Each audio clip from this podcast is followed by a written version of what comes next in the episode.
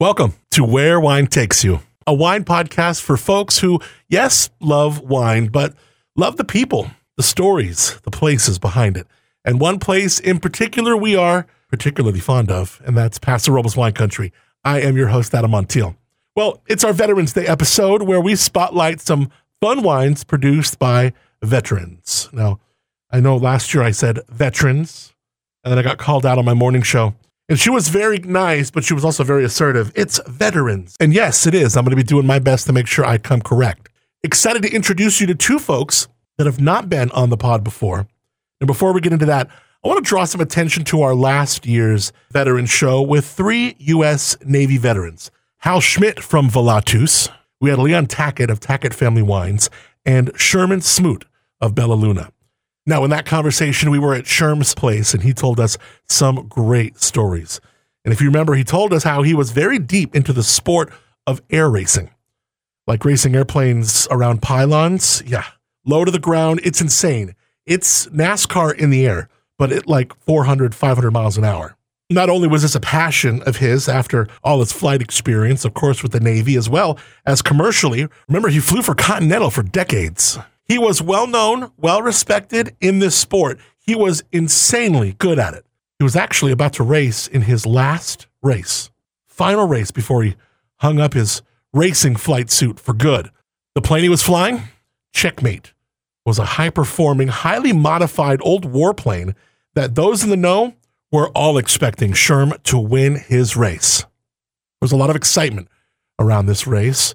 A week or so before, Sherman and his wife drove to the Central Valley outside Bakersfield, where the plane is stored, to go over some things, took it in the air for a test flight, and just after takeoff, there were some mechanical issues that even a stud pilot like Sherm was just unable to do anything about. Sherm's plane crashed, and we lost him. The news reverberated hard through not only Paso wine country, but the veteran community, the Estrella Warbirds Museum community, the air racing community, and more. Sherm was a special guy, and I wanted to play a little bit of audio from our conversation last year to show some love and a well deserved Where Wine Takes You tribute to a veteran and a friend in Paso wine country, Sherman Smoot, a few minutes from last year's veterans show. I kind of want to go around. Uh, Sherm, we'll start with you because uh, you're the statesman here. Tell me uh, where.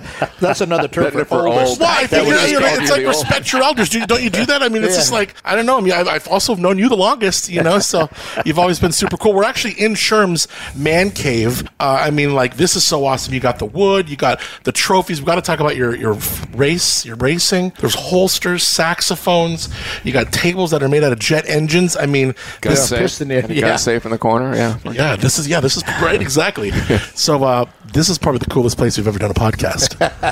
Tell me about your service and thank you for it. Well, you know, got out of college, uh, didn't know what I really wanted to do, and uh, I, I actually I, I put myself through school flying airplanes. So um, I was a flight instructor at Washington State University. Actually taught Army, Air Force, and Navy ROTC students under the FIP program, Flight Indoctrination Program. So I had about almost I don't know, 3,500 hours before I went in the Navy. And then uh, from there, I got out and, and uh, went to college to be a veterinarian, believe it or not. Uh, Washington State had a great large animal vet school, and I just wasn't smart enough. Bottom line, I couldn't. I applied to vet school. Back in those days, you only needed two years of uh, pre-veterinary medicine to apply. And of course, after two years, I had a little over three point average, but I wasn't even on the planet. I mean, I, and I was working hard, and uh, then and uh, so I, I continued flying. Flying paid all the bills, of course, and uh, finally, uh, after trying after my sophomore year to get in, couldn't get in. Tried after my junior, year, couldn't get in. My senior year was my fun year. I just totally screwed off. I went from a 3.0 and I think I got a 2.0 my senior year of college. But by then I already made my mind that I wasn't going to spend the night in the labs anymore. I just wanted to fly. So I went down, signed up, applied for the Air Force, applied for the Navy. Air Force looked at me and said, "Well, you, you're a zoology major. You know, we want engineers to fly in the Air Force." And so they basically blew me off. I went in the I went in the Navy, and the, and you know I went down to the Navy, and the Navy said, "You pass a physical, you're already flying. We'll take you to New York minute." You know what Yeah. I mean? So did all that, and, uh, and then went uh, went went to the Navy flight, flight program. And a little bit of interruption. I broke my femur in four places skydiving my senior year of college. So uh, I had a metal rod in my leg. So the Navy, I was scheduled to go uh, to flight training or to Poopyville under the um, um, can't remember what it's called, AVROC or not AVROC, but uh, AOC program, Aviation Officer Candidate program, and so I got delayed about six months until I could get the pin taken out of my leg. Then I went in, so I, I got to flight training um, in uh, January of uh, '71, and um, went through and because uh, you know the navy told me to forget everything learn about flying but it helped me a lot up until the point where these kids came off the farm i mean instruments and all that stuff. I already had all this you know. So I did really good on the basic part of flying, and then it was really amazing to me. By the time I got to advanced training, here's a guy that's never even saw an airplane, has maybe 180 hours, 200 hours, and he's kicking my ass in the bombing runs and, and formation and that. I'm, I'm sitting there going, this is amazing to me. The Navy flight program, I still think, is the best flight program in the world. Anyway, so got my wings and uh, was slated to go to VF 92 when they came back from cruise, and there was a cruise shot down in Vietnam and VF 21. So they uh, just finished the rag, and I was just going to party in San Diego for a few months and uh, go to my normal squadron. And they called me up and said, "You're going to the boat." Uh, so I qualified in the Coral Sea, still as an ensign. I was still an ensign, qualified in the Coral Sea, and uh, did my night traps. And the following Tuesday, got done like on a Friday, and the following Tuesday, I was on airplane out of McChord, heading heading to join the Ranger on station wow. on Yankee Station. So I got over there, and um, just at the end of linebacker two, didn't, you know, I'm not a big war hero. I don't, you know, I never never got to, to go out there and do a lot of heavy duty. I mean, I would have loved to seen it make and got to shoot at one, you know, of course, but uh, you know, mostly just TARCAP and BARCAP and, and that kind of stuff. And because I was a nugget, I mean, they, you know, by that time they were all saying, we're not going to let you go do anything stupid, you know. So, so anyway, the war ended, and I came back and did my time in the Navy and and uh, uh, wrote the formation syllabus in flight refueling, and then it's co-authored the CQ syllabus on the new Lockheed S3. Trained the first cadre instructors on it. That was a trip, but you know those guys in Stoofs going 80 knots, and now they're going in, in a jet airplane. That was a lot of fun, but I had a lot of fun doing that. And then I tell everybody I went to the dark side. I I, uh, I stayed in the Phantom community, flying in the reserves, and in VF 301, and also while I was training the S3 pilots, I was uh, I did all the NARF flying on the new uh, the Navy and the and Marine Corps RF-4s uh, coming out of NARF Naval Air Rework Facility. So I did the test flights on those. So I kept my hand in the Phantoms. Then I went to the dark side, got in the reserves, and the dark side is of course the airline job, and I did that for 28 years and and you know I've been fortunate enough to fly all kinds of airplanes and stuff. Oh like yeah, because your flying didn't stop then. Then you're like doing pylons and you're doing races. Yeah, I got into racing and flying warbirds. Very fortunate about that, and and uh, still do it. I mean, I'm 70, 74 now, and I'm flying a nice airplane that's nice and stable and goes around about 400. I'm not going around at 480 or 490 anymore, so that's a good thing. But well, you just did something that was remarkable for the anniversary of D-Day. Oh yeah, we flew a C-47 from Paso Robles all the way across the Atlantic in 2019 for the 75th anniversary of Normandy. Yeah. And then from there, since our airplane called Betsy's Biscuit Bomber, uh, DC-3 C-47, she also participated in the Berlin airlift. So we went to Berlin for the 70th anniversary of uh, of the Berlin airlift. So we did a bunch of stuff over there. Had a great time. It was a great trip. Um, unfortunately, I had this vision of flying over there, participating in all the fun, and coming home first class on an airliner. But the insurance company found out that I was going to do that, and they called up and said, "You're not. You, we can't unless Smoot's on that airplane. We're not insuring the airplane." Oh like, man, to, like some magic guy or something, you know? Right. But, so I had to fly it back, you know, oh. westbound. Of course, it's in the headwind. Yeah, it takes you my ass off. Takes you forever. All that stuff. So, so what did? Who did you plan on flying the well, I had trained. I trained three captains in the airplane, so they were bona fide captains, and they flew. And they were probably excited about doing it too. Oh, they were gonna. Yeah, they were excited about doing it. So basically, what I did is I let them fly back, and I oh. sat back in the first class section. There you go. you got your first class ride in my hammock, Drink it. well, you can actually look up. Uh, we followed you. You know, we had you on the the radio uh, right before then, and we followed the journey. The, there was some great coverage of it throughout. It was really a special thing. So uh, that's That's awesome. Well, it's so good to connect with you again, and thanks for having me Hey, uh, back out here. glad here. you're here. You're we'll- always welcome here, Adam. I love how he ends that. I miss you, Sherm. We are going to gather at the Estrella Warbirds Museum on December 3rd, which is a Saturday from 12 to 3. For those who knew him and want to pay tribute to him, his wife and family asked me to officiate the service, which I was uh, just floored, so honored. I loved Sherm. He was a great guy. If you knew him or want to pay your respects to this great man, great veteran, great dad, great husband, great neighbor, great winemaker, great air racer, and more, December 3rd at the Estrella Warbirds Museum from 12 to 3. You can do that. And to Sherm, I know you're out there, my man. I say blue skies to you, buddy. With that, on to today's show and guests. I'm excited to introduce you to two new guests to the podcast Melanie Harding from Boniche and Adam LaZarre of LaZarre Wines and Broadside. Now, both these brands, super different, as are both these paths, but what's the same is both these paths share a time of service to the U.S. Navy. Melanie and I show up to Adam LaZarre's office, loft, lounge. I don't know what it is, but this place is super nice. What do you say? Let's cheers some veterans. Give me that moonshine, we'll get by. We pass on round till the job is uh, camped out in the trees. It will simplify good company.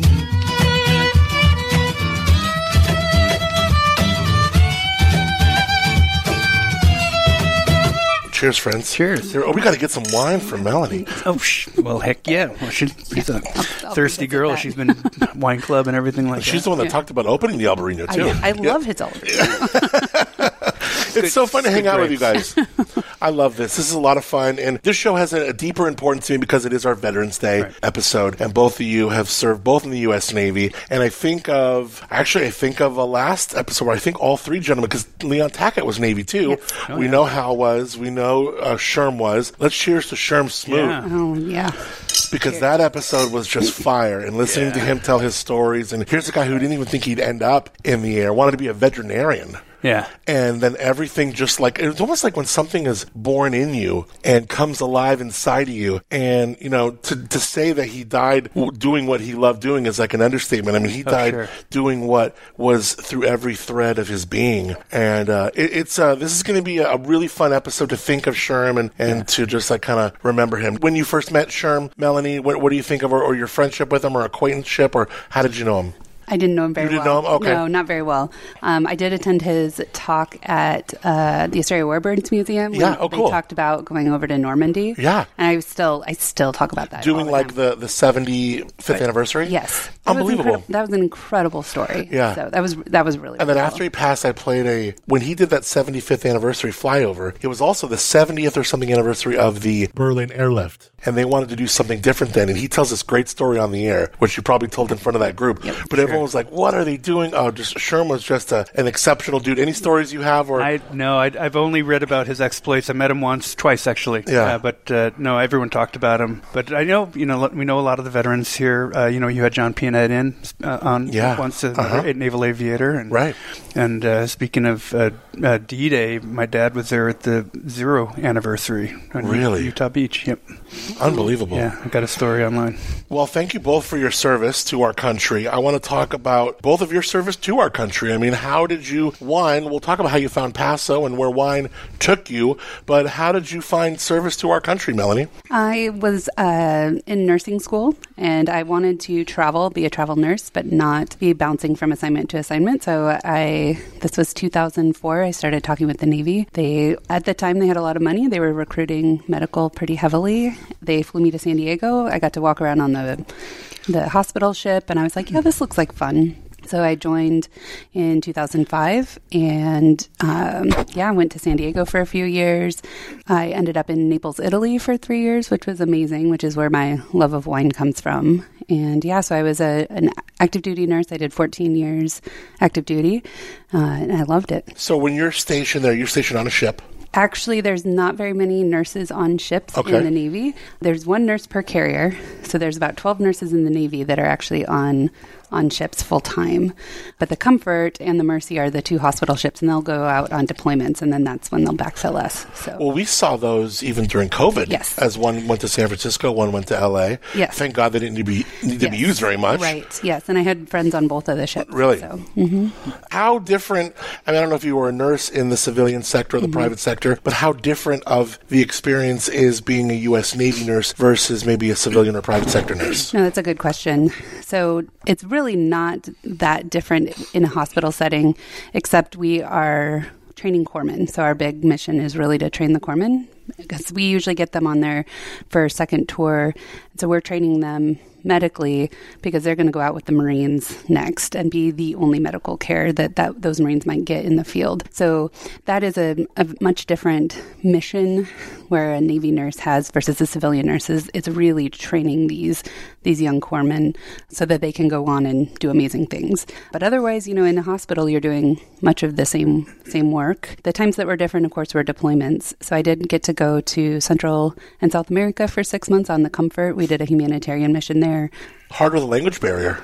Um, yeah, that was definitely difficult. We had translators that would come around with us. Um, I always joke that I got really good at PACU Spanish because that's all I needed to, to know. But yeah, it was it was interesting. The hardest one was Haiti. Um, we went there one year after the earthquake hit, and yeah, there was still a lot. We were, you know, doing recovery surgeries on folks that we had been. The ship had been there for the year before, and and of course they don't speak Spanish, so yeah, it was very different. And then what year do you get out of serving, and then how does that translate to finding wine? Yep, absolutely. So in 14, I went to Afghanistan. 15, I went to Guantanamo Bay. And so when I got back to California, I was just kind of ready for something different. I was stationed at Camp Pendleton and started coming up here and working with Leon Tackett. So even though Leon Tackett and I are both Navy veterans, we didn't know each other in the service, but he served with my uncle, who was EOD. Wow. So He was on the last year's veteran show. yeah, yes, yes, No he way. was. Yeah, yeah. So he um, kind of Guantanamo Bay. You were at Guantanamo Bay. Yes. What was that like?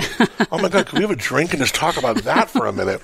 Are you Uh. are you the nurse for the prisoners? yes, I was. Yes. Are you the Yeah. nurse for like these terrorists? Mm-hmm. Mm-hmm. What is that like? How do you like? Ra- you know, what are you? What's going through your head, and how are you doing it? Yeah, that Well, was obviously you're doing your job. You're doing your duty. Right, exactly. And that was the hard part. I was there while we were actively releasing a lot of the detainees to leave. So I was in a very different spot than a lot of the people before me when it was much more heavily populated. But it was still it was still a very, very unique experience. Is it intimidating? Yes. I mean, they've been there for, you know, a long time now. They know what they're doing more than I do because that's my first time there. So the one good thing is that I I went as a lieutenant commander, so I had some rank, and they knew that. The ones I, that I really struggled with were the the younger, uh, especially the female, you know, sailors and um, soldiers, because they they kind of got picked on a little more than we did. What about the um, the prisoners there? Do they show deference and respect? Are they are they horrible people to deal with? Like, I have no idea what to even expect. What what was that like? I mean, it was a little bit of both. They, again, they've been there a long time. They know how to play the game, so they're they're willing to do what it takes to get their way. They're still in the fight. It was it was really um, difficult on some days, but More of a mental, more of a mental game. Afghanistan or Guantanamo? oh, Guantanamo for sure. Why is that? Afghanistan, I was on a small little fob out in the middle of nowhere, just basically out there in case any of the special forces guys got hurt. Thankfully, they didn't get hurt very much. So there it was very clear who you were taking care of, what your mission was. But yeah, in Guantanamo Bay, it was a little less um, clear, and so that made it difficult. When you see like the big news a year or so ago of like our exit from Afghanistan, you must feel a, a little bit more of an invested knowledge of observation because you were there. Yes. Are you watching this going, oh my God, what, what, what, what were these like feelings that stir up in you at home watching us exit a place that you were there and served so admirably? It was, I mean, just like everybody else, it was difficult watching some of the images, especially knowing, you know, so many of my friends and family have been there multiple times. And the best analogy I heard that actually made me kind of come at peace with it is that, you know, if you are fighting cancer and you get a 20 year stay, that's still pretty good. And so we, by us being there, by some of the work we got to do, maybe we gave another generation of children at least a, a chance. Well, absolutely. I mean, there's girls that grew up in that time And- yeah. that that lived a life that young girls didn't know before that might not be knowing now. I mean, it's pretty Yes. impressive the work that was. Oh yeah, it was like I said, it was it was very very interesting, and yeah, we were out on a teeny tiny little operating base, and we took care of some of the kids, some of the locals, and yeah, it was again that was, but it was all very. Those ones were a little more like humanitarian, so we treated broken legs and. Was one place scarier than another? Did you ever have fear, Um, or you you felt pretty safe? if my mom listens to this, I probably don't want to answer that one. Yeah. yeah. Well, I'll just take that inference, Yeah. but we'll spare we'll spare Mama. I get it. Okay. Uh, Adam, it's uh, it's good to see you, my man. It's been a minute. It's been a minute. I How are you? feel like our, our the I mean from old Villa San-Juliette days. Oh, Like I've just always loved connecting with you. Our rapport has always been strong and fun. I've always really dug you. Uh, so thanks for having us up. By the way, where you have Melanie and I now, this is a pretty bomb office space Isn't you it, got. Isn't it? Yeah, it beats my uh, kitchen table. Yeah. uh, this is your office. You got couches. I mean, this is like a lounge. Yeah, this is the Broadside Loftus. I, I call it Loftus, but it's a tasting lounge for our Broadside wines. This is one of the wines that I make. First off, I needed a place. You know, our main winery is up in Santa Rosa, and I'm here alone, just bouncing around, making all the wines for the company uh, around the West Coast. And our primary production facility is down in uh, Center of Effort down in Edna Valley. Oh, cool. I've been a Paso Robles, I've been a Roblin. Uh, this is my 20th year now. I've lived out here, and I love Paso Robles, and I've got a young daughter, and and uh, want to raise her here. So um, I I needed a place that I could go and I could actually make wine. So I've got this great office, laboratory uh, that you saw when you come in, but also we've had so many people. Um, you know, for a company that's growing as quickly as ours, we have distributors, we have retailers, we have wholesalers, restaurateurs. They all want to come to Paso Robles. You know, Paso Robles is still a new thing for a lot of people. Right. And so, as as all of us have watched this thing grow exponentially over the last ten years, uh, we get visits, requests for visits, and so we wanted to have a place where, you know, a group. We had, example, we had um, all the managers for a very large wine bar chain that's in uh, all the airports come up here, and they needed a place to come taste wine. We, I've had a, I had a big wine writer up here for several days who tasted through 200 Paso Robles wines. No and way. They just needed some privacy, and you know, so where we're located, um, we can lock the door, no one can get in, and uh, we wanted to make it really comfortable. And you know, people can come up. I'll make a phone call, call a couple of restaurants, get some, you know, call Melanie or somebody else up, you know, to get uh, some tasting room visits for some of these people. So Party. I love it. Yeah. This is, this is awesome. It's beautifully decorated. We're here on this big, long, beautiful wood table. We got some great wines laid out. Adam, before we get into the wines today, uh, break down uh, where wine took you and then how you uh, started your service to the country. interesting. So I had a kind of a you know, Hollywood. I was a Hollywood baby. My parents were actors, and I ended up growing up. Uh, kind of in the backstage of a theater in a, a university in New York. My dad became a theater professor and then dean. Um, he uh, landed on the beaches of Normandy as an 18 year old kid.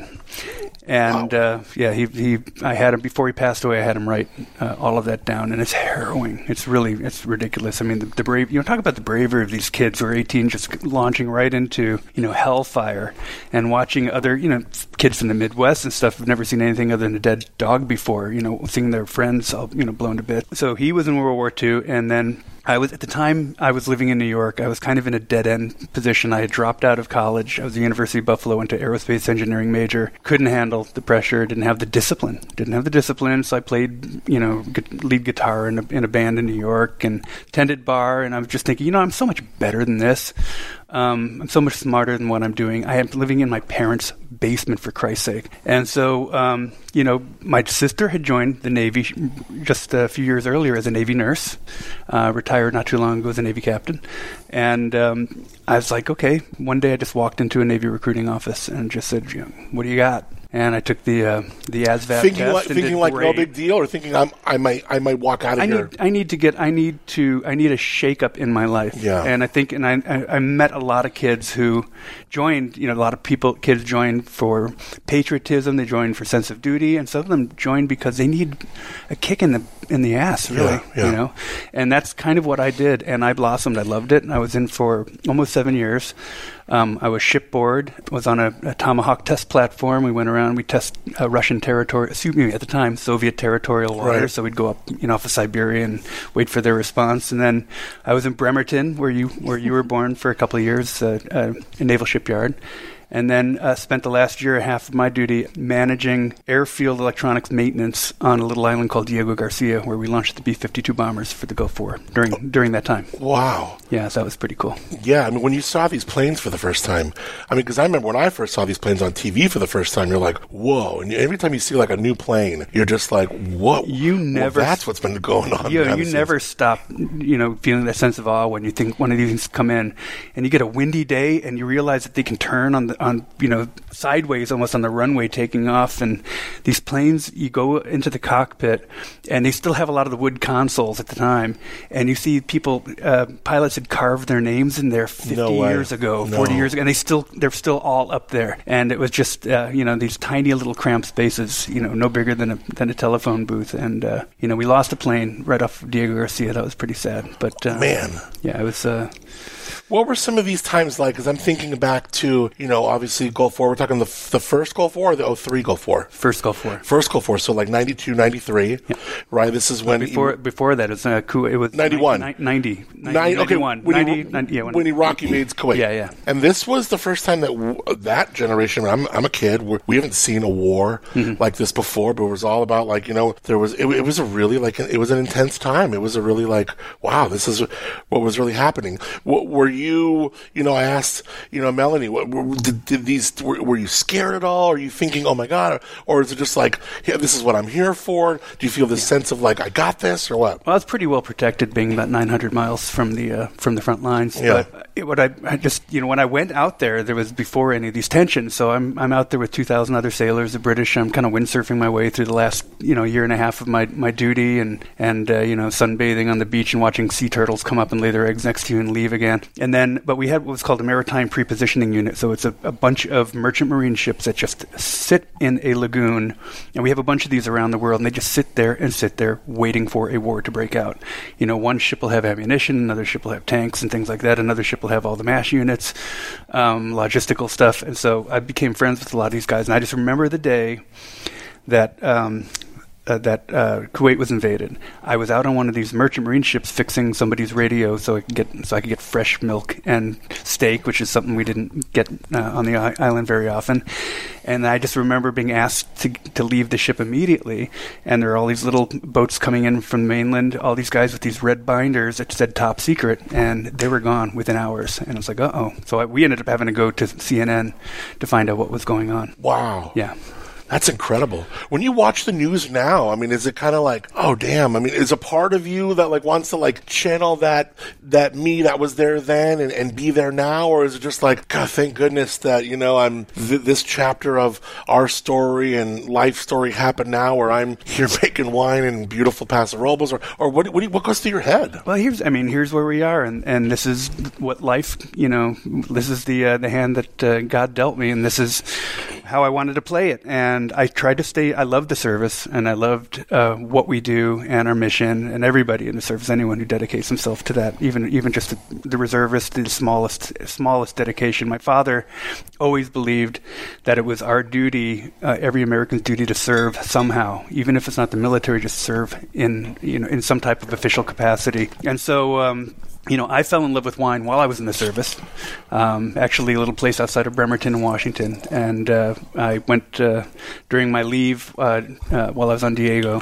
Uh, went to a couple of universities. I fell in love with Fresno State and went there immediately afterwards. I tried to stay in the reserves for a period of time, which was good. But the problem is we kept having armed, you know, conflicts right in the middle of harvest, and so it became difficult for me to commit to commit to making wine. And I got a, like a buddy of mine who's a Navy SEAL reservist. He's like, "Oh, can you take a, can you keep an eye on my wines for me? You know, I've got can, uh, during harvest, I got to go over to Iran. You know, it's like, okay, bye, be, be safe. Did it make your dad proud to see you lost at that stage and then choose that noble path that, that he chose to? He dropped me off at the Met station. Um, where the entrance where you enter enter into the service, and he said he he's watched me go up the stairs, and he cried and cried.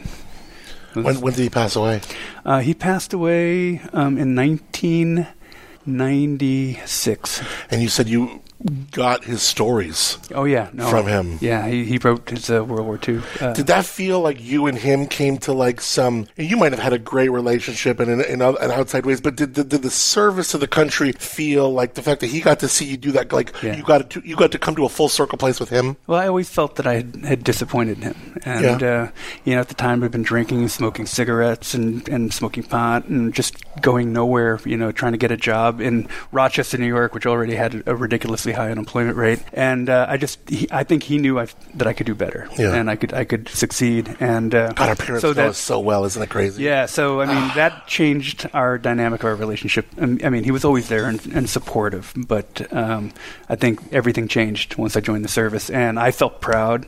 I felt happy with what I was doing. I felt complete, and uh, it was it was a great way to finish. Was the up. completion and that fulfillment was it all because of what you were doing, which I mean that's all really it deserved to be, but was a part of it because your dad was feeling that too? I think my dad was feeling it. Yeah. And, uh, you know, my mom was scared, of course, as all parents are when their kids go in the, in the service. But again, I, I think um, he had an enormous level of pride. I didn't discover this until, uh, you know, uh, years later. Mm. But I just felt that we had grown a lot closer. I felt really happy that I was actually doing something productive like serving my country. And then, but also at the same time, I'm making my dad really happy. Yeah. My dad actually, at 17, uh, snuck across the border to Canada to join their military because they had, they were already in the war with the Brits, and uh, he there, some uh, military recruiter up there called my dad's dad and had him come up and pick him up and say, "You can't No, wait yeah. until you're wait until you're 18, you know." Then you Insane over." stories, and I think we probably got like a trickle of that in 01 after 9 11, Yeah. where you saw just like this, you know, heaping mound of patriotism where it didn't matter what what letter was next to your registration as far as how you voted, but we were all just like Americans then, and you know, the president's throwing out sick pitches at the World Series, and the men and women are over there. I mean, everything just felt like we were all just about it, you know? Yeah. You know, Melanie and Adam, you both talked about how your love for wine kind of was born within these the, within the service to our country. You're in Italy and you're just like starting to what sip on some of the wine in Naples, Melanie. Yes. I actually didn't uh, drink wine before I got orders to Naples. And I remember the day I got my orders, and my, my roommate at the time was like, You better start drinking wine. I was like, Okay. Um, I mean, I was probably 26 when I got over there. Were you into and- beer? Were you into booze at all? Oh, yeah. So you yes. were you were part, the sailor for Christ's sake. Well, yeah. I was in, you know, we would, uh, we were in San Diego, so yes, we went Oh, out partying sure. quite a bit, and yeah, you go down to Mexico a little bit. uh, we weren't technically allowed. Yeah. So we'll leave it there. okay. So what, what were you? Yeah. Were you a wild gal or what? Well, I wouldn't say that wild. Okay. So, but um, Your mom's not listening. I know, Come no, on. it's okay. No, but. Um, but I did start drinking wine. I got to Italy, and of course, the wines there are just so much different than the you know the barefoot Merlot I was probably drinking in San Diego because that's what we drank at 26 or Yeah. whatever. So, but yeah, my landlord was making wine in his garden shed basement, and so I- I was the one at all the wine tasting we'd go to, asking all the super nerdy questions and. How do they get the strawberries in the wine? Or whatever, right? Right. All, all the Yeah, ones that's always a good one. All the ones Yeah. you hear, you're tasting Yes, them now. yeah. Tell me about the legs. but I loved I, what I loved um, a lot was the family vineyards where they've been farming these for hundreds of years and they would go t- they could tell you about the weather 20 years ago and then you go in and the nona is cooking you a meal and you just get to sit and hang out with them and i was like i loved how wine just brought everybody together and it was just it was such a different way of life than what we do here in america Italians do that well, don't they? Oh my gosh. Mm-hmm. Yeah, they No they lie. they what is it? They um they work just enough to live. They don't live to work like we do. Yeah. So yeah, and so I, so it was always in my you know my plan that someday I would own a vineyard and make wine, and then this yeah I was presented with the opportunity, and I was just like okay Now, I'll do who, it now. Who, who just presented with that opportunity? Were you were you looking for this? Were you? So Leon Tackett, um, I had come up for an event, and I think I'd had a bad week at work, and I said, "All right, Leon, that's it. I want to get out of the Navy and just buy my own vineyard." Yeah. And he's like, "Well, I think Joyce and Wally are selling." So he he texted Joyce, the previous owners of Bon Niche, and we went up on a Saturday evening. They poured me some Petit Verdot at sunset on the patio, and I said, okay. And when you buy a winery, I mean, do you Mm-hmm. got money? I mean, you, you got your family got. How do you do that? Like, how you just buy? If someone just thinks about buying a winery, like, I'm, I'm sure I'd love one, but I can't buy a winery, girl. Well, so I what I always say is, you know, I deployed a few times and I don't have kids, so I, I did have some money saved up. Um, I my house in Oceanside, I actually sold for more than what I bought the winery for, so. I did have some friends and family help, um, you know, invest at the beginning, and that's what how we got the funds. That's got to feel good. Everyone's got your back, and they're all like, it was amazing. You got this. That's cool. It, it was really, it was really amazing. A little, it was a little difficult because you know I'd never farmed before, I'd never made wine before, so trying to find somebody willing to give me a loan to do this was um, a little more challenging. But I Mm-hmm. Were you was, that lucky, Adam, when you first started? uh, um, I, I, everything I did by myself. There was Yeah. no, yeah. No, no money was given me or anything like that. And I just remember when Melanie was starting and when Leon and she were coming in and saying, "I'm going to do this," and I'm like, "Is there any way I can talk you out of it?" I think I remember. I'm like, "Are you, are you sure you really want to get into this?" yep, Have a Leon said the same winery?" thing. Yep, yeah, It's funny. It's, I, I always, I mean, you know, make jokes about likening radio to the wine business because, first of all, you could joke about the pay. You know, you don't get into the wine business to make a shit ton of money, nor radio. But when it is in your soul and when it's alive in you, there's just nothing like it. And when you get to go and, you know, pull back that big door, or when I get to open my studio door and crack that mic every day, and it doesn't feel like work, there's just something so magical about that. Yeah, and I don't want to speak for Melanie, but I, I'm guessing she, like me, feels that there's probably nothing else we'd be doing if, now that we know what we're doing. That's exciting. Yeah. It is. So you, you take over this brand. Now, when you take over the brand, are you taking over back inventory? Like, how do you negotiate um, property, everything? Mm-hmm. Cool. all of it. Yes. They didn't keep anything.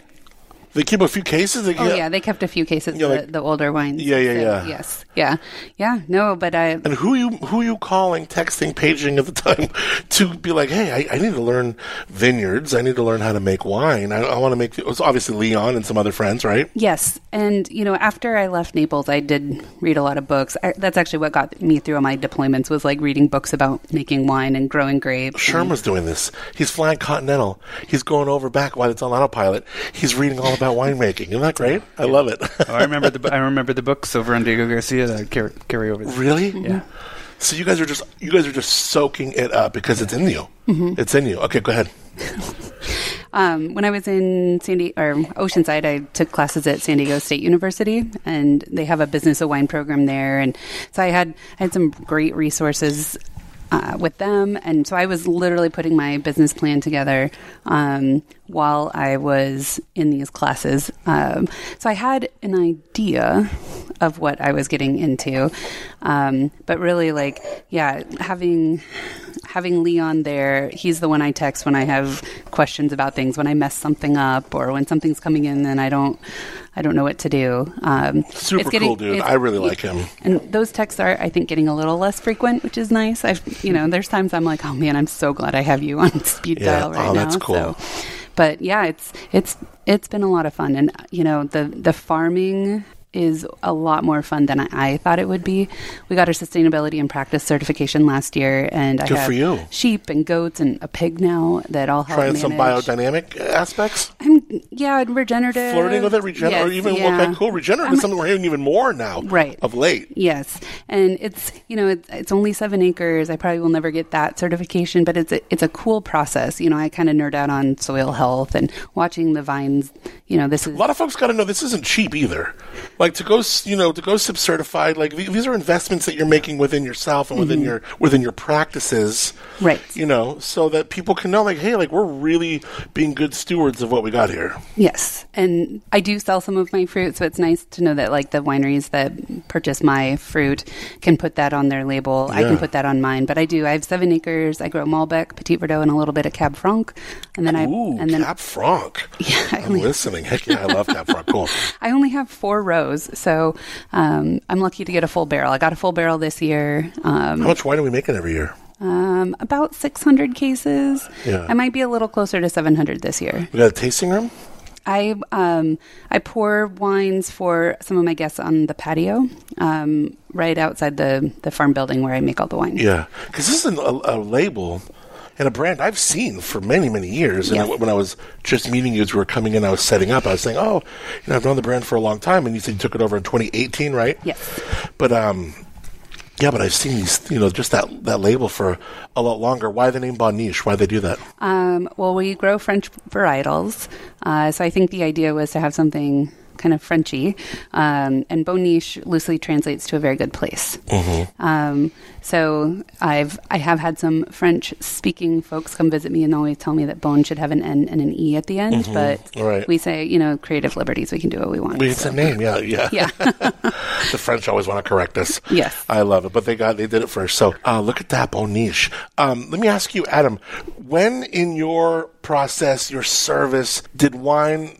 You know, oh, okay. oh, There's some. Oh, there's something to this. Okay, I, want to taste more. I want to learn more, and I want to be more about this. Yeah, so I was actually at, at dry docked at the time. I was on the USS Arkansas. We were a nuclear uh, cruiser uh, getting some retrofitting done up in Bremerton, and I, I lived off base. A little uh, town called Silverdale, just north, and uh, they have it's a little wine shop there called uh, uh, Grape Expectations. No, right? Come on, Come great. on. ex- yeah, right. Anyway, um, I love it. So uh, uh, the uh, gal there uh, saw that I had an interest in wine, and uh, you know, at at, the- at the time, it was really about um, you know having something you can go out on a date with and know your way around maybe a wine list, and that's kind of how I got started. But I had a roommate who who was uh, loved wine too, and so uh, we we uh, I just started going and picking up wines, and then before too long, it was no longer about uh, knowing what to do on a date. It was just I got the hook. Yeah. Um, you know, it just it, it, I got a there was a wine book, Windows on the World by Kevin Zraly. It was the uh, sommelier up at the top of the trade center, and a, a lot of industry people I know started with that. That was the book that got them, and so I made the mistake of buying it, and and it was just so well written, and it got me hooked. And uh, you know, we have a lot of mutual friends who love that book, and and uh, and that was it. So I went overseas, and um, I used to fly. This is great. So every month I would fly at the behest of my um, of the air ops boss, uh, Lieutenant Commander Ferguson, and he would send me to Singapore. So it was a seven-hour flight, MAC flight, jump in the back of a 141 or a C5 if I was lucky because they have seats, and uh, I would go to Singapore with a shopping list of, you know, uh, of silks and gold and jewels and things, and he liked fake fake Rolex watches. So I, you know, I have some people I would work with on Orchard Street, and there was a great um, British market there, and in the back they just massive wine selection. So I would just bring back cases of wine. Now you weren't allowed to bring alcohol onto the island, so it's a but it's a British island and and the uh, British customs, and they couldn't get their Guinness. So I'd make sure that I would stash boxes of Guinness, and they would say, you know, you know, Petty Officer LaZarre, is there anything you have to declare? I said, I declare you've got something in box six and seven, and uh, they just waved me through, and so we would have wine wine tastings and How and much stuff. Guinness would it take to get this cleared? I'd get them. I'd get them several cases. Yeah. yeah. I mean, I mean that was that's the water. That's the water of life for a lot of these guys. They're all, you know, the Brit. It's a British territorial island. So you're British- spending hundreds of dollars probably just to bring them cases of beer while you're getting your wine, your other stuff, and Yeah, yeah. That's I didn't have to declare story. anything. Well, they I mean the, the Brits that serve on uh, the British Indian Ocean territories are all you know SBS, SAS, British Special Forces, Royal Marines, and this is like their one year skate duty where they get to just relax and be on Yeah. a tropical island Oh, instead of having sure. to rappel out of helicopters and you know dive in the Arctic. And so uh, they were they were super cool. And like I said, you know, for them, drinking is you know is is uh, you know part of their culture. right. So that what a great story. Gotta So, then, out a way so then you're you're finding out, and not only that, but you're tasting wines from all over the world. Yeah, no. So that was that was my real. I mean, buying wines in Bremer, or in, you know, in in uh, Washington State, it was you know it was Beringer and a few other things. But going over there, I was introduced to the Margaret River. I was introduced to um, parts of France and particularly Spanish wines, um, Italian wines. Uh, but there were a lot of Aussie and New Zealand wines over there. And by then, it was just like, holy smokes, what a what the flavors unbelievable stuff that you can you can get out of a grape is unbelievable Everything but grape flavors. everything but grape flavors. right? Transitioned from loving wine to now I got to be a part of it. I got to make this stuff. I knew I wasn't going to stay in the service forever. There were there's some I I, I knew that. And you finally, maybe you finally felt you had a, a calling. yeah. Well, my next my next duty would have been a great duty. I mean, I was offered embassy duty in Denmark and some things like that. I'm like, okay, but you know, what is that going to cost me in time? I have a mission now, And so Is your dad still around at this time or no? Uh, yeah, yeah, he was still Okay. around. Yeah, it was uh, years after that he passed away. But um, uh, during, I actually got a leave in the middle of the Gulf War, believe it or not, and uh, was able to fly to California visit my family. And I went and uh, went up to UC Davis and went to Fresno State, and at the time, the only two universities that were offering a full-blown bachelor's in enology. And I just liked the e- energy at Fresno, and it was, you know, they called it the little trade school in the valley, you know, Tractor U, and you know, it, it, you you immediately it was my first day at school there. It was like, okay, here's three tons of French Colombard. You got any questions? Ask us. It's like, what, what? Okay, yeah, as a pump, try to figure it out. You know, Yeah. and so there was a lot of science, obviously, a ton of microbiology and biochemistry, but I just like the uh, the uh, energy and the fact that it was just geared towards getting people into winemaking right away. Total immersion. Total immersion, yeah, that's, and that's kind of the difference between the Cal State and the UC. You know, You're a bulldog. yeah, I'm a bulldog. Go dogs. That's pretty cool. Not a good, not a good year, but so uh, so anyway. Um, You've I- had some good years though. I, oh, you did, yeah. Yeah, right. So I applied for and got into the Fresno program. Uh, they tr- tried desperately to talk me in, and I went to the retention officer, and I just like, I'm like, I've got, to, I got accepted to university. He's like, you know what? Good luck. Go. Think of us if you ever want to go RT, ROTC or something. okay. And so I went to Fresno, um, and you know, this is be my 31st harvest. Never looked Wow. back. Yeah. So I made, I made wine. I took uh, almost every fall off from the university. It took me forever to get my degree because I had to go work at wineries. I, I needed Yeah. to. So Well, it's funny just setting up this appointment. I mean, you and I have been texting back and forth, and it was like, you know, all right, well, you, you got you got like a uh, a schedule like One Direction or something. You're touring like a band. You're like, I'm in Arizona tomorrow, then I'm in this place on Thursday. I mean, you are a very busy dude, especially this time of year. I am I am blessed. Is One Direction is that the, is that an appropriate musical reference? I don't it- even know. is- I, don't even, just, I just like think of like a busy boy band or something. I don't know. yeah, I'm, I am a busy boy band. That's perfect. That was that was a right that was a right. Uh, right so analogy. so uh, um, yeah, I, I'm actually blessed because I think that if I got into the wine business now instead of winemaking now, I wouldn't have had I wouldn't be at a point where I've, I've got a lot of equity in the industry now. And what I like doing is I like being with startups that have money and direction. I like creating things, creating brands, blowing up. We've got we've got you know fastest growing Northwest brand in the country right now. We've got a bunch of other stuff going on. You're a place in your career where you know what you do well and just want to execute. I like it, and I like to create. And if you know, I get job offers frequently, Napa or Sonoma, some of these other places, to go in and maintain a successful brand. And I just don't want to do that. I want to start from from scratch, and sometimes it works. Sometimes it doesn't, but you've got a bunch of people with the like mind of just wanting to blow something up. you like that thrill. I like the thrill. And then you want to you want to turn Yeah. over and get out of there, or you want to stick with it. No, I want to stick with it. I want to see what I can. I mean, it's about seeing what what you're capable of doing. I mean, that may have been something that I picked up in the military. Was that there are people who just maintain, and there are people who really want to excel and and and and move up and, and do great things. And those become the admirals and the captains and the master chief petty officers and all these other people that make decisions. And I like to make decisions. The the, the real thrill is having my little tiny family brand, and the measure of success is just having an extra wine club member. You know Yeah, how cool. you know we sit and we, we open a bottle of wine when we get a new wine club member. It is so exciting, you know, for us. But you know, f- in my other life, I love being a part of creating something that that hits. And uh, like Rex Goliath went to half a million cases in two years, and and uh, and knowing, you know, there's something to be said knowing for knowing that you know on any given night, someone's going to open up a bottle of your wine, but there's also something knowing on any given night, five thousand people are going to open up a bottle of your wine, you know, and it's uh, I get I get a bigger rush, I think I get a just as big a rush knowing that I'm making a lot of people's lives better, uh, you know, making their meals a little bit better, the dinners a little bit better. And look at that aspect of like um, when you when you're making a wine on that level. There's an aspect of like, wow, there's there, there's a, a consistency that is demanded of you. Mm-hmm. Yeah. because.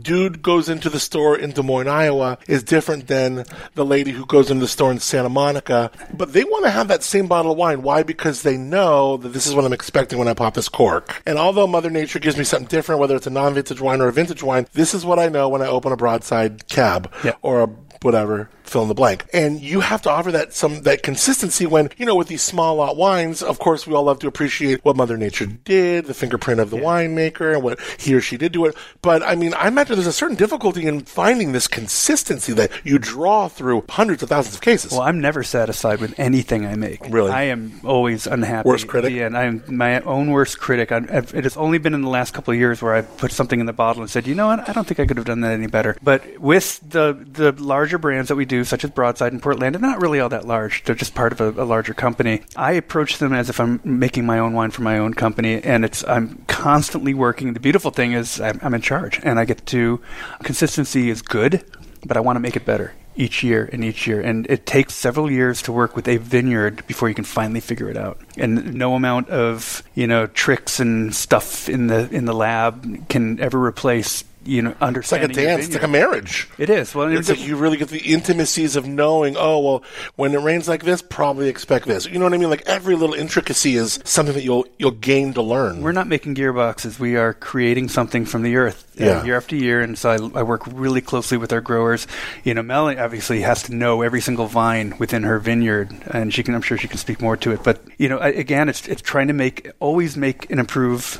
Uh, what you're doing and trying little things out to see if, if this will improve it and it'll make it better. And I, I uh, your measure of success for me at this level is is if the, the brand is starting to move, we're starting to get traction. Right. So then I'm, I'm, I know I'm on the right track, but again, I will never sit down and tell you this is a great bottle of wine because I don't think it is. Yeah. I don't think it is. I, it has to be better. Are you It's that hard on yourself, Melanie? Yes. Yeah. Yeah. I, I- mean, it's, it's- only you in the cellar, really. I mean, there's this, Right. you know, it's it's Right. a very different size operation. Right. Yes. So yeah, it is just me out there. I have zero employees. It's all friends and family support that comes out and helps me. My dad and my grandpa came down to help me with harvest, and yeah, it's just it's. Uh, I'm so fortunate to have so many people willing to just come, you know, shovel some grapes for a while. It's uh, but it's fun, but because I do, I get to. I'm literally touching everything that you know from the day we pick it to the day we bottle it, and that's pretty pretty cool. Are you 100% DTC, direct to consumer? Yep. You are. So there's no, I'm not going to be able to find it in a store on a wine list. Not yet.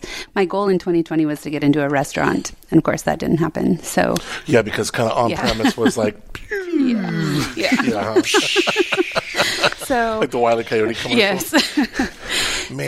So yeah, someday I would love to see my name on a you know on a wine list somewhere. Let's get you on a wine list. You will. You know, it's, What would it be? I'm gonna I'm gonna make sure it happens. What, would it be this Malbec? It very well could Let's be. try That it. is- Okay, well, let's first of all, before we get into the Malbec, I want to talk about. We went through two wines as we've been having these great stories. I've been loving this conversation. We started out with the LaZarre Albarino. I love your labels because they remind me of just like looking into your eyes, personality. Like you are bright, you are all over the place. This is just a cool label, and what a beautiful wine. Oh, thank you. Yeah, well, you know, it, it, it's the grapes. You know, and I, I've, after 30 years, I don't work with crappy grapes anymore. I don't have the patience. Amen, right? I don't. Amen. I, No time I, for I it. demand. No, no. You know, you're it, it's garbage in, garbage out. It's Right. only as good as your raw materials. You're, you know, your margarita is only good as the te- quality tequila that went into it. Right? Amen. Mm-hmm. Jose Cuervo isn't going to cut it. Uh, first off, the label is her visualization of what heavy metal music looks like. So Nice. that's why we got all these crazy colors and things. It's actually a photograph of a, believe it or not, of an oil slick, top of an oil slick. And just No got, way. That's so cool. The It's the most expensive, most expensive label in the world to produce. Yeah, it goes through five times. So. Oh my gosh, that's so cool. Yeah, I don't even want to tell you how much that label, co- how much that bottle of wine, that char- what I'm charging you for that bottle of wine, how much of that is in the cost of. Really? Yeah, Is it that much, huh? It's ridiculous. Yeah. What do you like about this one, Melanie? Because you mentioned, oh, I like his, I love his Albarino. Yes, I. Um, anytime I see it on a wine list here in town, that's always what I what I go for. Is that So, right? yes. Oh, yeah. that's really sweet. No, Thank you for um, that. Oh, of course, yeah. And you know, I we don't see a lot of Albarinos here in Paso. I wish we saw more, but I always know yours is going to be good. So yeah. Oh, that's very kind. Thank you. We're pouring the uh, first red wine of our experience. This is the Bon Niche Malbec, and this is one of the three varietals that you grow out there, right? It is, yes. Yeah, we started with the rosé, which is I also make out of Malbec.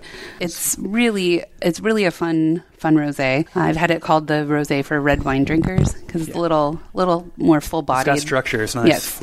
Um, I actually did that in 2019. I hadn't sold all the fruit on my property. I couldn't justify buying another red grape to make a rosé with. So I I was like, well, we'll just pick a ton and see what happens. And I sold out in three months. So I keep doing it. I think I keep making it better. And yeah, it's a lot of fun. It's a fun grape to make a rosé with. I asked this of, you know, Daniel Callahan Ah, y- yeah, yeah, yeah. of um, the Slam Dance Wine Cooperative. Anyways, he is a big metal fan. Like the harder it is, the better it is. What are you into? Like, give me, give me the most song. I, I, I like something a little more. Uh, um, I like something a little more. Well, why don't we uh, start off uh, like some old school Limp Bizkit? You know, Okay. To get it right. Saliva, you know, Click Click Oh. Boom is a great one. I'll often start my workouts with that one because it's like anthem rock. You know, you want to sing to the, the chorus, and it's uh, you know, uh, even I'll even branch out. Eminem is kind of hard rock as far as rap goes. So you can get that way. So What is? Um, what are some of the things that you'll be listening to, Melanie, when you're in Harvest? Well, it's it's funny that you brought up Eminem. So that was actually one of our favorite experiences. This, uh, So this is what Adam's grinding yes, to. yep, yep. Punching down to this, yeah. And are you just blaring it or what? As loud as I can get it. As my loud as they can get it.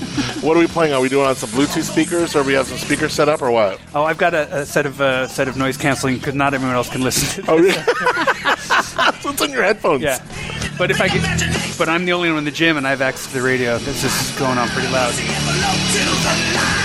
Limp Bizkit too is like right when I, I mean, I'm dating myself, but this is when like when I grew up. Like I, I know, I know about Limp Bizkit. I remember this. All right, what is yours, Melanie? I got to pull yours up. Oh gosh, uh, I think this year it was Eminem a lot. It was we were- Really? well. We were listening. Uh, we were out picking with one of the, the farm crews, and they were playing their music, um, which is most, mostly you know Spanish speaking music. Mm-hmm. Um, and Eminem came on their PlayStation, and they were all singing along. What Eminem song? Um, The one like like Yeah, yeah. Mom Spaghetti. Yeah. Lose yourself. yes, Lose uh, yourself. thank you. There's just something about this. It's like Oh, I know. You hear this, you're just like, oh, you're like stretching your neck out, moving your arms. You're like, I'm ready for what's up. I got this punch down. I'm gonna make this punch down my bitch. Oh, I was at Epic one year, and I'm doing this punch down, and they're on these big things and with the harnesses and stuff, and I'm trying. And they got the, the big tool, and I'm like trying. And this cap is like, and you guys know, both know all about this, sure. But I'm like, come on. And then Jordan's like, well, it's like half stem inclusion. I'm like, oh god. And then of course Zach comes up, who's their assistant winemaker, and God bless him. You know, he just gets up there and he's just like, He's so mad, but he won't give up. I mean, just right through that cap in a second. Like, I mean, I started that. I started that, Zach. That was on me that started that. But, but music does make a difference, doesn't it? Sure. Absolutely. I love that. And I've seen I've seen studies which show that music can impact how you taste and smell wines. Yeah. So interesting. Yeah, it's fascinating. There's a company, little startup up in the North Coast that uh, would pair what your tasting room music would pair music with what you served, so it would encourage people to taste more and maybe buy more. Yes. And it wasn't a subliminal thing. It was just like you know maybe Mozart. Guess what? Mozart doesn't work with Sauvignon Blanc, but Metallica does. You know, so they would. Really? Yeah, that was kind of Oh, one, it- one of their findings was that Metallica pairs better with Sauvignon Blanc than We, we did that at You know. one of our sensory classes at San Diego State. It was a whole evening of How do they tasting know wines. this? Well, experience, but you know, taste and emotions are all tied into your limbic system. It's all the same. So yeah, the next time you're at home, try playing music you like versus music you don't like, and drink the same wine. I had some of the cheapest Chardonnay. But when you played it with the Beach Boys, man, it was amazing. See now you're in you're in my cellar right now. Okay. We're probably Hey, baby. yeah. Like yo, here we go. Let's do some punch downs. I'll be over here next to bin number four. And I got a bottle of champagne and caviar waiting for you. When we're done, here we go. Let's do some punch downs with Ambrosia's biggest part of me. Yeah. I don't know. I'd probably- This or some R and B for sure. Oh my god, I love it. But music is like a fuel, isn't it? Absolutely. So interesting. Oh, I love this conversation. So much fun. Now, if somebody wants to taste LaZarre wines, Yep. how do they do that? They can go to lazarrewines.com, wines plural. Uh, they can email me at adam at lazarrewines.com. Um, they can give me a call, 831 I don't mind giving my number out. Well, you just put your cell phone number out? Yep. You know this podcast heard all 50 states, 91 countries. Uh, let's take that one out. so yeah, they can go to uh, they can they can email me at Right. adam at lazarrewines.com or they can go to the website and get a hold of us through there. So- Cool. Well, I would love for you to connect with both these brands. Well, for sure, Broadside too, but I'd love for you to connect with um, LaZarre and both uh, Bon Niche because they're both small mom and pop brands that would um, love to hear from you that you heard them on the podcast. And the next time you are visiting Paso Robles, it would be really fun for you to uh, come and figure out how you can taste these wines. Now, Broadside wines, literally in all 50, st- oh, they're probably in all, all 50 states, right? I think we're well pretty close. To Most- okay. We're in a, in a couple of countries too. So. Dope. I love it. Yeah. Yeah, so fun wine store. I love this mosh pit. And I love the fact that Paso can do that, right? Yeah. That Paso can just like throw No together. can, no one else can get away with it. No, no. And, and is it because can no one else get away with it because we're like the Mavericks that we are, or is it because like nobody else grows like forty to fifty varietals so well that they could blend them this well? Well, that you know that that's actually a part of it, but also you know we we have been swimming upstream against the likes of some other m- more well-known wine regions, and you know we've, we've always been the you know the David versus Goliath thing, and um, you know they some of these other regions have have kind of painted themselves into a corner with with being Bordeaux driven or being you know Burgundy driven, whereas just for what you said, we have. I mean, I, I was listening to Chris Taranto, the uh, marketing director for the Paso Robles Wine Country Alliance, the other day. Uh, we were in Arizona together. I he heard was- he killed it with that masterclass. Oh my god, it was crazy. Yeah, Yeah. I, got- I got a chance to be. My girl him. told me he's like, oh my god, he did a great job. Well, he, he's he's a master, but he knows probably more about the region. I'm sure he does. He knows more about the region than any one of us. And uh, but what he was tell- talking about was the number of varieties that, that we have growing here, and it just and it's like every year, all of a sudden, someone's growing Mencia. It's like, Right. I, I never thought that left Spain. What the Yeah. hell is it going doing here? And or Verdejo or you know Yeah. Picpoul or something like that. And guess what? You know, and like anything, it takes a long time to figure out where to grow. But now we have the science. you can look at satellite and see what in your soil and look at other stuff. So we know if I'm going to plant something, I know exactly how well it's going to do years from now. And it's not like you just put a stick of Pinot in the ground and hope it works, you know, because you don't have eight years to figure it out, you know. So so much fun talking with you guys. Well, first of all, I want to thank you again for your service to our country. I know we focused more on that in the beginning of the show, but like really to see, and I kind of want to end with this question as we bring back the service, and I'll ask Melanie first. You know, what do you think about your service and the time you spent serving the country, if anything in there, shaped you as the winemaker or business person you are now? What would that have been, Melanie? Actually, that's um, that's a really good question. I remember showing up in Afghanistan. I thought I had another week sitting in Qatar before they flew me over, and I got woken up at two o'clock in the morning because I had to go get on a plane in three hours to get into Bagram. And I remember showing up in Bagram, walking off the plane, and it felt like I was in one of those Star Wars movies where there's just like, you know, all the uh, the big vehicles rolling around, and you're just like you're in a different world. And they're like, "Well, who's picking you up?" I'm like, "I don't know. I'm like, I'll figure it out." You know. So we got in, and I I made a couple calls, or I emailed somebody, and they they they came and got me. And I think for me, being a winemaker is I will figure it out. Like if I can show up to Afghanistan and not know where I'm going to sleep that night, but figure it out. Cheers to that. So yeah, For so real. PVC pipe repair. Yeah, I'll figure it out. we got duct tape. We got this. Adam, what is something that you took from your service that you feel makes uh, has shaped the winemaker that you are? So it is. Uh, what I learned is exactly what Melanie said. In the electronics world, we call a six-step troubleshooting, where you take a big problem. My radar is broken, and you break it down into smaller components until you can identify exactly where the problem is. And it's a, it's kind of a scientific method for doing that, but you got to do that with winemaking. You are every day you are presented with a problem. There are day doesn't go by where you're not problem solving. It is a constant, constant battle, and uh, and so you, I approach it like that. I've got a big problem. You know, I've got a problem with this barrel. I've got a problem with the grapes. I got to break it down into little chunks and manageable chunks, and then figure out how to how to solve it that way. And so that's how I approach everything. Everything.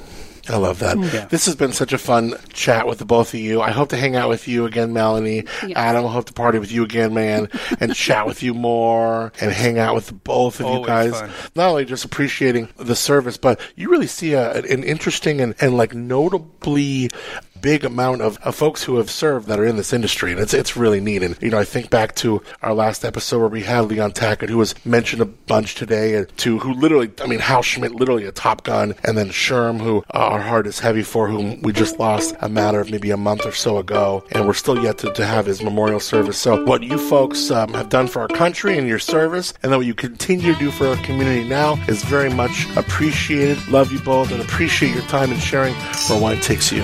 Thanks for having. Thank you. Give me that moonshine, we'll get by. We pass on round till the job is uh, camped out in the trees. It will simplify good company.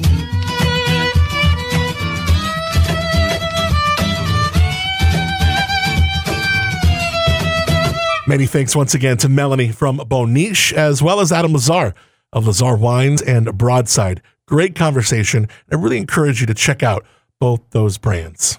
Let them know you heard it on the Where Wine Takes You podcast. So it is fall in Paso wine country. It's getting a little chilly up here. If you are visiting, it's not the same as it was even like three, four weeks ago. Significantly more mild and chilly, especially at night. If you're making a plan to make your next trip up here, check out PasoWine.com for any and all the info you need ahead of your trip. Where Wine Takes You is executive produced by Joel Peterson and Paso Wine. Associate producer is Jen Bravo. Thanks to Jamie Guzman for assisting in fulfillment.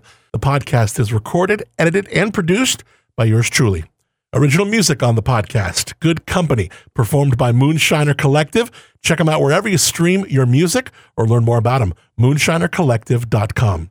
Equipment transport and technical consideration, thanks to Fly with Wine and flywithwine.com. Next time you are cruising along the Central Coast, you know you can tune me in on your radio. My morning show, Up and Adam in the Morning, heard weekday mornings, 6 to 10 a.m. on Wine Country Radio, The Crush 92.5. We stream also online all over the place. You can go to Crush with a K, krush925.com. Also got a free app in your smartphone. I encourage you to rate, review, and subscribe to the podcast if you haven't already. And even grab your partner's phone or someone else's phone and do it for them too. Heck, why not, right? I appreciate, though, I appreciate you connecting with us here. I am your host, Adam Montiel. Till next time, glass up high as we cheers the men, the women who have served this country honorably, whether it's in the Army, Marine Corps, Navy, Air Force, Coast Guard, or the new Space Force. Thank you for your service from all of us here at Where Wine Takes You. And give me that